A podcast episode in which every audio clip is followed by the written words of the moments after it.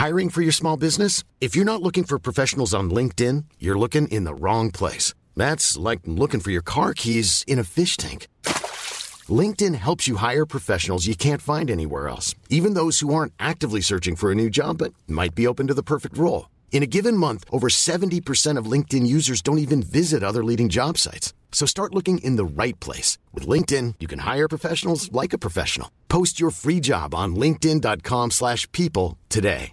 When you're ready to pop the question, the last thing you want to do is second guess the ring. At BlueNile.com, you can design a one-of-a-kind ring with the ease and convenience of shopping online. Choose your diamond and setting. When you find the one, you'll get it delivered right to your door. Go to Bluenile.com and use promo code LISTEN to get $50 off your purchase of $500 or more. That's code LISTEN at Bluenile.com for $50 off your purchase. Bluenile.com code LISTEN.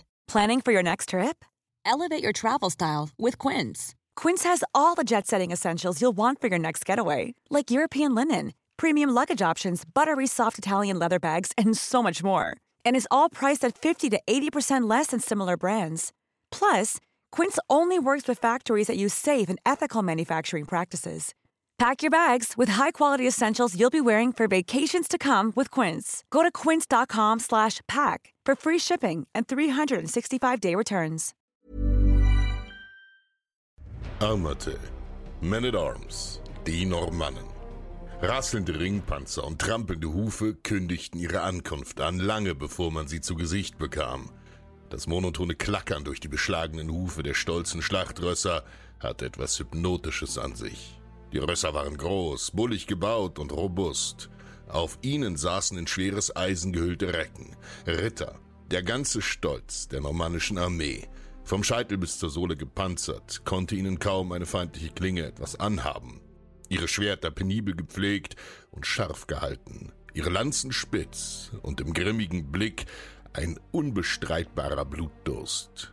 Das war die Elite des Herzogs, speziell ausgebildet, lange gedrillt und perfekt geschult. Und das zu einer Zeit, in der das Gros des europäischen Heers aus einem Mob aus Bauern bestand, die der Lehnsherr ins Feld gerufen hatte. Wenig verwunderlich scheint es daher, dass sie mehr als einen Feind einfach überrannten. Wie sie das bewerkstelligten, wer diese Männer waren und wie sie sich rüsteten, darum geht es heute.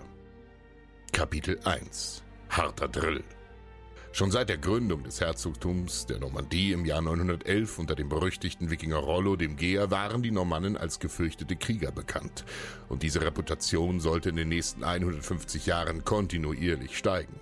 Besonders Herzog Wilhelm, der Eroberer von England, drillte seine Männer in der Mitte des 11. Jahrhunderts ohne Rücksicht auf Verluste. In den Jahren von 1047 bis 1060 ließ er sie beinahe ausnahmslos jedes Jahr zum Feldzug antreten. So hielt er sie wahnsinnig gut in Form. Die Normannen verfügten auf dem Höhepunkt ihrer Macht somit wohl über die routinierteste Truppe des gesamten Abendlandes. Ihr großer Vorteil war simpel und wurde vorhin schon angedeutet. Sie waren Berufskrieger. Entweder unterstanden sie dem Herzog selbst in Form seiner Hausmacht oder einem seiner treuesten Vasallen. Oder sie waren gut bezahlte Söldner oder ganz einfach ehrgeizige Abenteurer quer aus Europa, die sich von ihrer Gefolgschaft an den Herzog einen Platz an der Sonne und materielle Absicherung erhofften. Und natürlich Ruhm. Jeder normannische Adlige konnte auf sein eigenes Gefolge zurückgreifen. Männer, die ihm durch einen Schwur zur Heeresfolge verpflichtet waren. Außerdem stützten sich kluge Männer wie Herzog Wilhelm auf ein simples Prinzip. Blut ist dicker als Wasser. Seine Verwandten und seine langjährigen Weggefährten bildeten das Rückgrat seiner Streitkräfte, Männer, die ihm folgten, weil sie an ihn glaubten, nicht weil er ihre Taschen mit Gold füllte. Dennoch ist die Rolle der Wirtschaft nicht zu unterschätzen. Die Normannen und ihre Herzöge hatten sich über fünf Generationen hinweg die größte Mühe gegeben, ihr Land finanziell erblühen zu lassen. Erst die großen Summen, die gut gepflegte Höfe und florierende Bistümer ausspuckten, legten den Grundstein für die sündhaft teuren Kriege, eine seltene Angelegenheit, doch Herzog Wilhelm hatte ein gutes Verhältnis zu den großen Adligen seines Herrschaftsbereichs. Vom Bischof bis zum Grafen hatte er bei jedem Magnaten einen Stein im Brett. Und dieser Rückhalt im eigenen Land war mehr wert als ganze Wagenladungen voll Gold.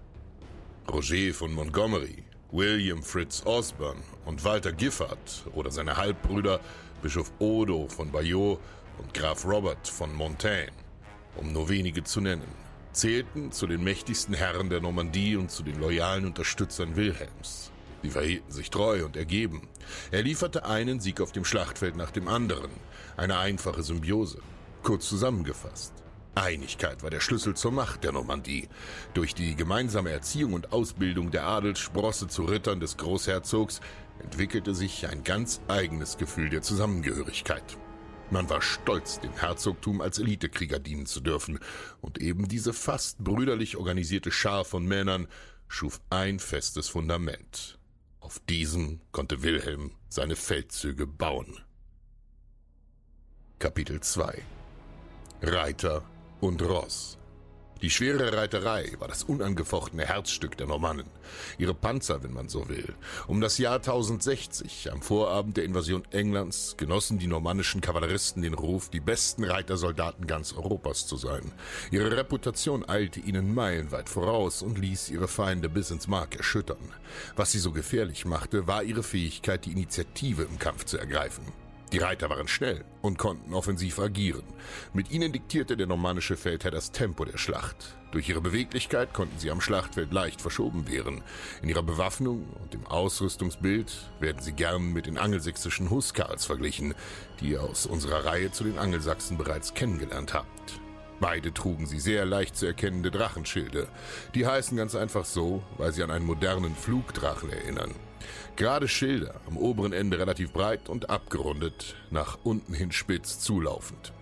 Durch diese Verjüngung Richtung Beine konnte man den Schild besser wenden. Man sparte Gewicht und Material ein und man konnte ihn theoretisch auch offensiv nutzen. Ihre Köpfe schützten sie mit sehr simplen Nasalhelmen. Im Endeffekt eine metallene Kappe mit einem Eisendorn, der schützend über die Nase ragte. Dieser wurde mit einem Kinnriemen am Kopf festgeschnallt, um nicht im Wirbel der Schlacht verloren zu gehen. Darunter trugen die Reiter oft Kettenhauben. Das kann man sich wie eine Kapuze aus Eisenringen vorstellen. Diese bot zusätzlichen Schutz und deckte vor allem Nacken und Hals des Trägers ab. Dieser Helm bot einen wichtigen Vorteil gegenüber geschlossenen Varianten. Er beeinträchtigte weder die Sicht noch das Gehör des Trägers. Und darum war er besonders auf dem Pferderücken unerlässlich. Ein Helm konnte einen Soldaten nämlich erheblich einschränken, wenn er zu viel der Sinneswahrnehmung blockierte. Dadurch bewegte sich der Soldat fast wie mit Scheuklappen und konnte Befehle auch nur schwerlich hören. Die Körper schützte man durch Ringpanzer, zehntausend ineinander verwobene Metallringe, die ein schier undurchdringliches Netz aus Eisen boten. Dieses war vor allem gegen Schlagwaffen und Projektile aus größerer Entfernung ein formidabler Schutz. Gegen Armbrüste und Stichwaffen konnte es allerdings nicht ganz so viel ausrichten. Diese Ringpanzer, umgangssprachlich auch als Kettenhemden bekannt, kosteten ein Vermögen. Denn sie mussten in wahnsinnig aufwendiger und professioneller Handarbeit gefertigt werden. Deshalb wurden sie auch innerhalb der ritterlichen Familien weitervererbt, solange es irgendwie möglich war. Diese Kettenhemden waren länger, als man vielleicht aus Film und Fernsehen glauben mag. Sie reichten im 11. Jahrhundert bis zum Knie. Das waren mehr Kleider als Hemden.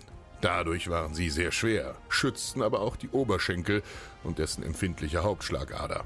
Die Ringpanzer waren hüftabwärts geschlitzt, dadurch konnte man weitaus besser aufs Pferd sitzen und dort auch Halt finden. Der Sattel an sich glich einer Hightech-Apparatur.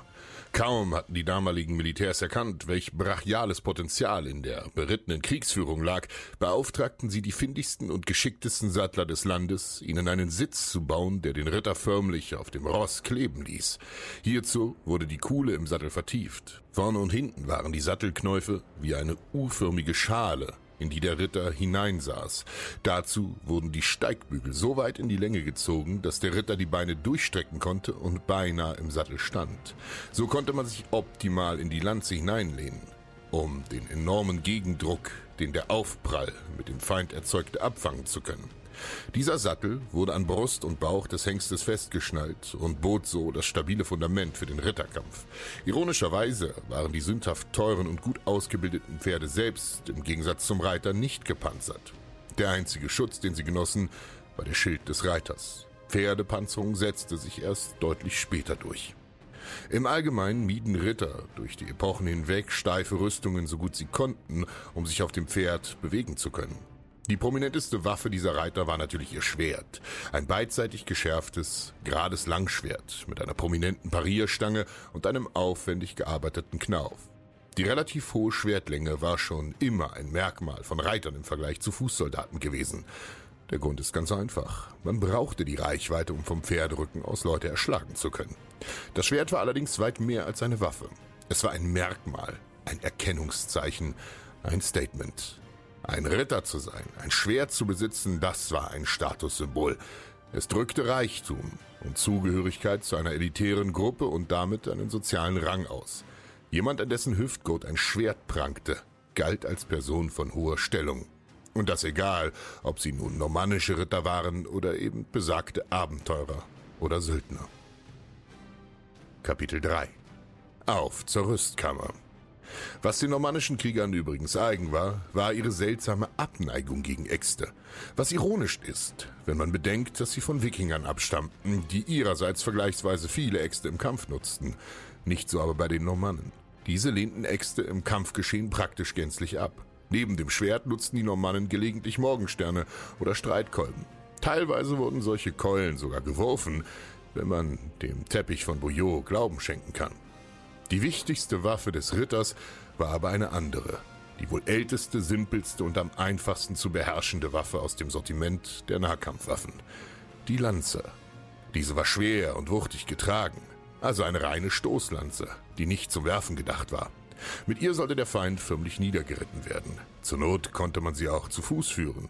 In der Realität des Kampfes, wo es oftmals drunter und drüber ging, kam es aber Berichten zufolge oft vor, dass ein Ritter seine Lanze mit ganzer Kraft nach dem Feind schmiss und diesen kurzen Moment der Überraschung nutzte, um mit gezücktem Schwert nachzustürmen. Die Lanze wurde zu dieser Zeit auch noch nicht unter dem Arm eingelegt, sondern gern über den Kopf geschwungen. Das Einlegen setzte sich erst gegen Ende des Hochmittelalters, knappe 200 Jahre später durch. Diese Rittertrupps gliederten sich in die sogenannten Conroys, vergleichbar mit einer Reiterschwadron. Sie umfassten mindestens fünf, manchmal sogar bis zu 50 Reiter. Ein solcher Conroy war verdammt tief gestaffelt. Manche Historiker behaupten sogar, dass sie so wie Fußsoldaten Schulter an Schulter kämpften, Knie an Knie ritten, um wie eine Lawine aus Eisen geradewegs in die feindliche Formation zu krachen. Durch solch einen Schockangriff sollten sie dessen Formation aufbrechen, die feindliche Schlachtreihe auflösen und ein Nachstürmen der eigenen Fußtruppen ermöglichen. Soweit so gut. Allerdings gelang so etwas nicht immer. In gewissen Schlachten, wie bei Hastings, war der Feind zu gut organisiert, um dieses Manöver auszuführen. Die Reiter der Normannen ritten gegen den angelsächsischen Schildwall. Der war aber dermaßen kompakt und tief gestaffelt, dass sie ihn nicht durchbrechen konnten. In dieser unvorteilhaften Position blieb ihnen nichts anderes übrig, als vor dem Schildwall auf und ab zu reiten und aus der Entfernung auf die Schilder einzudreschen, der Hoffnung, eine Lücke täte sich auf. Währenddessen konnten sich die Engländer einen Spaß draus machen, aus einer sichereren Einigelung heraus mit Lanzen und Pfeilen und Wurfspeeren nach den Rössern zu werfen und zu stechen. Das ist die Ironie an der Sache. Das Pferd war nicht nur die wahre Stärke des Ritters, sondern auch ein empfindlicher Schwachpunkt. Erst als der Schildwall aufgeweicht war, konnte man in diesen schließlich eindringen und die Reiter schnitten durch die Engländer wie warme Pisse durch den Schnee. Doch auch wenn die Reiterei hier in den meisten Schlachten die Entscheidung herbeiführte, so verfügte der normannische Herzog dennoch über eine formidable Infanterie. Wie sah das normannische Fußvolk aus? Den Großteil bildete eine Einheit schwer bewaffneter und gerüsteter Nahkämpfer. Diese rekrutierten sich hauptsächlich aus besagten Söldnern, wurden aber durch ein loyales Korps an Normannen verstärkt. Diese Normannen waren keine Milizionäre aus dem zivilen Bereich, sie waren Berufskrieger die in Friedenszeiten Aufgaben wie Wachdienste auf Burgen und anderen Besitztümern ihrer Lehnsherren versahen und somit regelmäßig Training und Drill erfuhren. Ihre Hauptwaffen waren eine schwere Lanze und bei genug Geld ebenfalls ein Schwert. Gerüstet waren sie ähnlich wie die Ritter mit einem Nasalhelm und einem Ringpanzer. Und natürlich mit einem drachenförmigen Schild. Allgemein gilt in der Geschichte eine Faustregel. Bis sich schwere Plattenrüstungen im späten Mittelalter durchsetzten, galt ein Schild bei jedem Nahkämpfer als die allerwichtigste und erste Verteidigungslinie. Hatte man kein Schild, war man praktisch tot. Hinzu kommt, dass es kaum einheitliche Bewaffnung gab, weil Ausrüstung Privatsache und sehr, sehr teuer war. Man kam mit dem, was man sich eben leisten konnte. Und die Schlachtgewandung eines Mannes spiegelte immer den Inhalt seiner Schatzkammer wider. Durch diese vergleichsweise exzellente Bewaffnung und Ausrüstung waren sie den meisten ihrer Zeitgenossen deutlich überlegen. Bauern gegen Profis, ein altbekanntes Spiel. Kapitel 4 There's never been a faster or easier way to start your weight loss journey than with PlushCare. PlushCare accepts most insurance plans and gives you online access to board-certified physicians who can prescribe FDA-approved weight loss medications like Wigovi and Zepbound for those who qualify. Take charge of your health and speak with a board-certified physician about a weight loss plan that's right for you. Get started today at plushcare.com slash weight loss. That's plushcare.com slash weight loss. plushcare.com slash weight loss. Wow. Nice. Yeah. What you're hearing are the sounds of people everywhere putting on Bombas socks, underwear, and t-shirts made from absurdly soft materials that feel like plush clouds. Yeah, that plush. And the best part? For every item you purchase, Bombas donates another to someone facing homelessness. Bombas. Big comfort for everyone. Go to bombas.com slash ACAST and use code ACAST for 20% off your first purchase. That's bombas.com slash ACAST. Code ACAST. Schnalzende Sehnen. Neben diesen Nahkämpfern setzten die Normannen noch auf Bogenschützen. Ihre Bögen waren nicht unbedingt der Schrecken der Schlachtfelder. Mit ca. 1 bis 1,5 Metern Länge und einer mäßigen Spannkraft lag ihre effektive Einsatzreichweite bei gut 100 Metern. Ihre Maximalreichweite kann man etwas höher ansetzen. Allerdings konnte der Feind einen solchen Pfeil, der weit über 100 Meter geflogen kam, beinahe schon aus der Luft fangen. So langsam wie er flog. Außerdem spannte man in dieser Zeit den Bogen nur bis zur Nasenspitze. Davon versprach man sich, präziser zielen zu können. Später würde man den Bogen wirklich bis zum Anschlag, bis zum Ohr spannen. Auch so blieb die Schlagkraft mittelmäßig. Allerdings war das immer noch besser, als gar keine Bögen zu haben. Archäologen fanden und finden alle möglichen Pfeilspitzen im Arsenal der Normannen. Simple, spitz zulaufende Pfeile, die durch Kettenhemden schlüpfen sollten, vierkantige Botkinspitzen zum Zerschlagen von Rüstungen, Breitklingenspitzen, die tiefe, klaffende Wunden in den Feind rissen oder sogar welche mit Widerhaken. Der wahre Stachel im Fernkampf der Normannen hieß Armbrust. Zur Blütezeit der normannischen Kriege am 11. Jahrhundert galt die Armbrust in Europa noch als sehr jung und experimentell.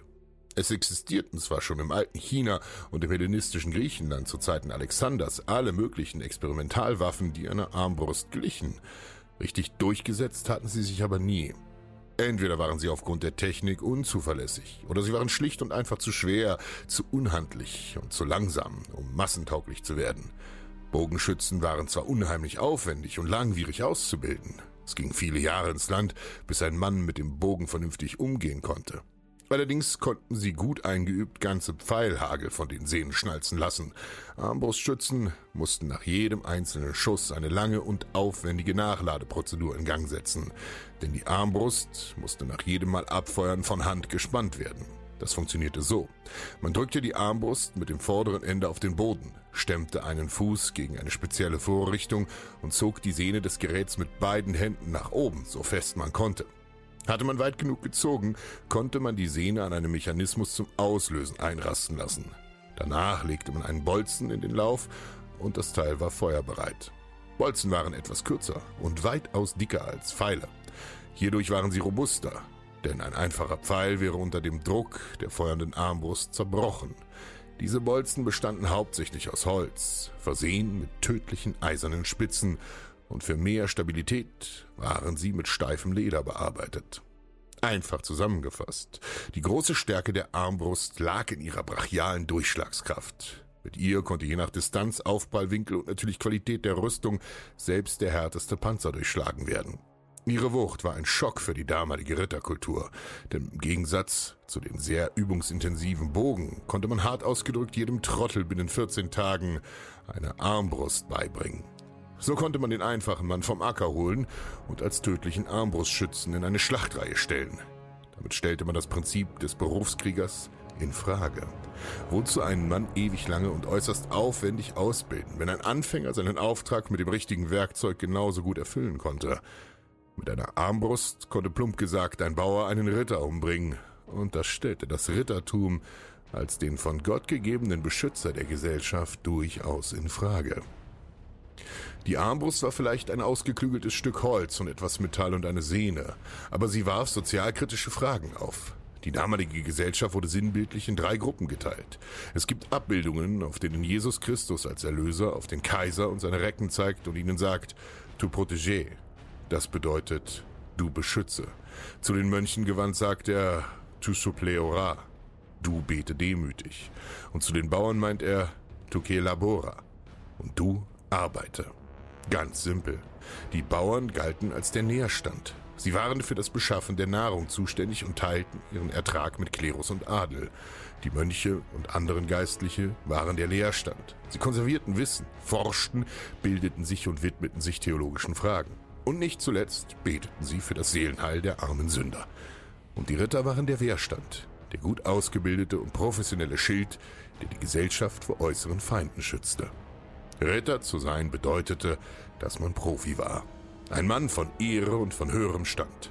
Man hatte einen gewissen Kodex und eine gewisse Verhaltensethik an den Tag zu legen. Im Gegenzug machte einen die entsprechende Ausrüstung und Bewaffnung zum Schrecken des Schlachtfelds. Der ganze Aufruhr um die Armbrust ging sogar so weit, dass diese als Waffe auf dem zweiten Laterankonzil vom Jahre 1139 verboten wurde, als sie als unschickliche und ehrlose Waffe galt. Allerdings nur gegen Christen. Gegen alle Andersgläubigen durfte man weiterhin mit der Armbrust schießen. Im Alltag des Krieges konnte dieses Verbot aber nicht so ganz durchgesetzt werden. Die Normannen galten als große Förderer der Armbrust. Sie bildeten aber kaum selbst Männer an diesen aus, sondern warben hierzu meist Söldner an. Kapitel 5 Kampf der verbundenen Waffen das also sind die verschiedenen Truppenteile, mit denen die Normannen über eine geraume Zeit hinweg die Schlachtfelder Europas für sich einnehmen konnten. Worin lag ihre Stärke? In drei einfachen Punkten. Erstens Professionalisierung. Die Herzöge der Normandie erkannten, welches brutale Potenzial darin steckte, nicht einfach ungedrillte und ungeschulte Lümmel in die Schlacht zu werfen und auf das Beste zu hoffen sondern echte Fachleute der Kriegskunst zu engagieren. So konnten die Truppen schneller einsatzbereit gemacht und aufgestellt werden. Sie konnten schneller verschoben werden, agierten selbstständiger und ihre Moral war weit schwerer zu brechen. Es machte einen gehörigen Unterschied, ob ein Mann in seiner ersten oder in seiner zehnten Schlacht einem Feind gegenüberstand. Zweitens. Experimente. Das Pferd spielte im Frühmittelalter in der europäischen Kriegsführung lange Zeit eine relativ geringe Rolle. Einzige Ausnahme bildeten hier die fränkischen Panzerreiter, aus denen sich unter anderem der mittelalterliche Ritter entwickeln sollte. Die Normannen setzten hierbei auf Innovation und sahen die möglichen Vorteile, die der gewaltige Vierbeiner mit in den Kampf brachte. Dasselbe galt für die bis dahin eher vereinzelt verwendete Armbrust, die durch die Normannen einen Aufschwung erlebte. Drittens. Kombination. Das oben angeschnittene Prinzip vom Kampf der verbundenen Waffen ist genial einfach und einfach genial. Ähnlich einem Schere-Stein-Papier-Prinzip besitzt jede Truppengattung ihre eigenen Stärken und Schwächen. So können Bogenschützen in großer Zahl eine Infanterieformation auflockern, werden aber von einem gut geplanten Reiterangriff schlicht hinweggespült. Hingegen können Reiter nicht so leicht einen festen Schildwall aufbrechen. Um solche Situationen zu vermeiden, waren die verschiedenen Truppenteile der Normannen im Kampf aufeinander eingespielt und gaben sich Mühe, die jeweiligen Schwachpunkte des anderen möglichst abzudecken. Dieses gut durchdachte Gemisch aus schwerer Infanterie, Fernkämpfern und schwerer Kavallerie eröffnete tiefgehende taktische Möglichkeiten. Denn so ziemlich jede Schlacht begannen die Normannen gleich. Das beste Beispiel liefert wohl Hastings. Die Bogenschützen und Armbrustschützen rückten vor und übergossen den Feind mit Pfeil und Bolzen. Dadurch versprach man sich gleich vor dem eigentlichen Aufprall die Moral des Feindes ins Wanken zu bringen. Daneben lichtete man dessen Reihen. Doch auch eine List ging hiermit einher. Die Fernkämpfer gaben sich große Mühe, den Anschein zu erwecken, sie seien versehentlich zu weit vorgerückt. Dadurch verlockte man naive feindliche Reiterei, diese scheinbar ungeschützten Fernkämpfer mit einem Sturmangriff zu überrumpeln. Sobald dies geschah, zogen sich die gut geschulten normannischen Schützen augenblicklich zurück und wurden von der anrückenden eigenen Kavallerie gedeckt. Diese überrumpelte dann ihrerseits die ungeordnet anstürmende feindliche Reiterei. Eine recht kluge Finte, die so manche Schlacht entschied. Denn die primäre Aufgabe der Reiterei war es, als Schockkavallerie die feindliche Schlachtreihe aufzulösen und diese in die Flucht zu schlagen. Allerdings verfügte der Gegner meist ebenfalls über Reiter und diese mussten vorweg aus dem Spiel genommen werden. War die Kampflinie des Feindes nicht zu brechen, drehte die Kavallerie ab, denn sie war schlichtweg zu kostbar, um an den Schildwellen des Feindes verheizt zu werden. Erst dann kam die schwere Infanterie ins Spiel, die bis dahin nur defensiv eingesetzt worden war. Sie führte nun abwechselnd mit den Reitern Angriffe gegen die feindliche Stellung aus, sodass sie sich selbst immer wieder die notwendigen Ruhepausen gönnen konnten, um wieder halbwegs frisch zu sein. Dadurch konnten die einen kämpfen und die anderen sich neu sammeln, was zu einem dynamischen Wechsel der beiden Truppengattungen führte. Den Gegner ließ man indes immer mehr ermüden, um seinen Kampfeswillen zu brechen. In den kurzen Phasen, in denen weder Fußvolk noch Ritter gegen den Feind antraten, schossen die Fernkämpfer unentwegt Salven auf den Gegner. So vermieden sie Eigenbeschuss und hielten den Feind auf Trab. Das heißt, falls sie noch Pfeile und Bolzen zur Verfügung hatten. Nicht selten passiert es in Schlachten, dass ihnen einfach die Munition ausging und sie nicht mehr viel tun konnten. Die normannische Armee funktionierte wie ein Mahlstein, an den sich ein Feind im Kampf langsam, aber stets aufrieb. Kapitel 6 Geduld Durch solche Taktiken waren den Normannen wichtige Phasen der Ruhe in der Schlacht möglich. Sie konnten kurz verschnaufen, trinken, wieder zu sich kommen während andere Teile der Armee weiterkämpften. Hiermit konnten sie wahnsinnig lange kämpfen, bis sie schlussendlich am Ende ihrer Kräfte waren. Sollten alle Stricke reißen und alle anderen Taktiken nicht funktionieren, oder sah man sich im Kampf einem schier unüberwindbaren Feind gegenüber, griff man zu Trick 17. Eine uralte, aber immer wieder effektive Methode. Die vorgetäuschte Flucht. Hierbei ließen die Normannen gefühlt alles liegen und stehen und brachen in ein scheinbar heilloses, ungeordnetes Durcheinander von fliehenden Angsthasen aus. Ein Rückzug, der den Anschein erregte, in keiner Weise geordnet, geschweige denn beabsichtigt zu sein. Das sollte die Feinde dazu verführen, den weglaufenden Feind zu verfolgen. So eine Verfolgung war eine verlockende Gelegenheit, die sich nicht allzu oft bot. Denn vom Altertum bis zum Mittelalter war die Verfolgung der wahre Todbringer in der Schlacht. Bis zu 90 Prozent der Toten entfielen auf diese Phase. Schlug man hier hart zu, konnte man den Feind dermaßen schädigen, dass er sich zu keiner weiteren Schlacht mehr formieren konnte. Es war, als würde das Reh sich selbst direkt vor die Flinte des Jägers werfen. Da konnte kaum eine Streitmacht Nein sagen. Waren sie allerdings dumm genug, auf diesen Trick hereinzufallen, fiel die Formation des Verfolgers kaum bis gar nicht geordneter aus als die der Verfolgten. Die Verfolger machten auf ein vereinbartes Signal hin, etwa einen Hornstoß auf den Fuß kehrt und wandten sich gegen die unvorbereiteten Gegner. Diese waren dann oft genug so überrascht, dass sie keine Angriffslinie bildeten und nur mehr die Wahl zwischen Rückzug und Draufgehen zu treffen hatten. Geduld ist allgemein eine der größten Maximen der normannischen Kriegsführung, ebenso wie ein simpler Faktor. Vorteil die Frage, die sich normannische Kriegsherren stellten, war immer die, wie man den Feind möglichst in eine ungünstige Lage bringen konnte. War er wohlgenährt, hungerte man ihn aus. War er alarmiert, ermüde ihn. Ist der Kampf bereit, weiche ihm aus. Ist er unvorbereitet, schlage schnell zu. Genau so musste man sich die Kriegsführung dieser Tage vorstellen. Denn besonders für die Normannen waren ihre gut geschulten Krieger viel zu kostbar, um irgendetwas dem Zufall überlassen zu können. Jeder einzelne Soldat stellte eine wertvolle Schachfigur dar. Dementsprechend stellte es im Gegenteil zum von der Popkultur kolportierten primitiven Bild von Wikingern, aus denen die Normannen schließlich hervorgingen, bei Gott keine Schande dar, sich zurückzuziehen. Lag man taktisch im Nachteil oder fand man sich auf einer unhaltbaren Position wieder, so gab man sie auf um an einem anderen Tag weiterkämpfen zu können. Die normannische Art des Krieges sah es als dumm und unnötig an, mutige, aber vergebliche Last Stands zu forcieren, aus denen man bestenfalls eine beeindruckende Geschichte spinnen konnte. Abschließend sollten wir uns also merken, die Normannen verdankten ihren kometenhaften Aufstieg an die Spitze der europäischen Machtpolitik und Kriegsführung nicht allein dem Schwert und der rohen Gewalt, sondern auch ganz simpel ihrem Hausverstand und ihrer scharfen Auffassungsgabe, wenn es darum ging zu erkennen, wann sich ein Konflikt lohnte und wann nicht. Und was lernen wir daraus? Der wohl größte Vorzug des Angriffs ist die Überraschung.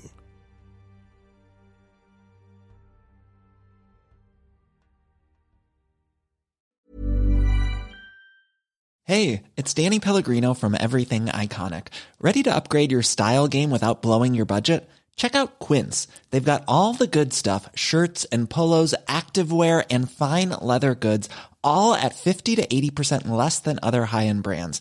And the best part? They're all about safe, ethical, and responsible manufacturing.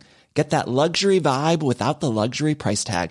Hit up quince.com slash upgrade for free shipping and 365 day returns on your next order. That's quince.com slash upgrade.